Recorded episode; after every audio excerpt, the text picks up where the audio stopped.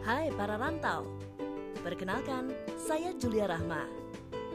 Saya pemilik mikrofon dalam sebuah podcast Suara Rantau. Kamu bisa menafsirkan suara rantau dalam berbagai macam makna. Suara para perantau, suara dari tanah rantau, suara para perantau, atau sua di tanah rantau. Saya bebaskan. Suara Rantau adalah podcast yang akan membicarakan tentang manusia dan budaya rantau. Jalinan kisah manusia dalam pencariannya dari jauh rumah.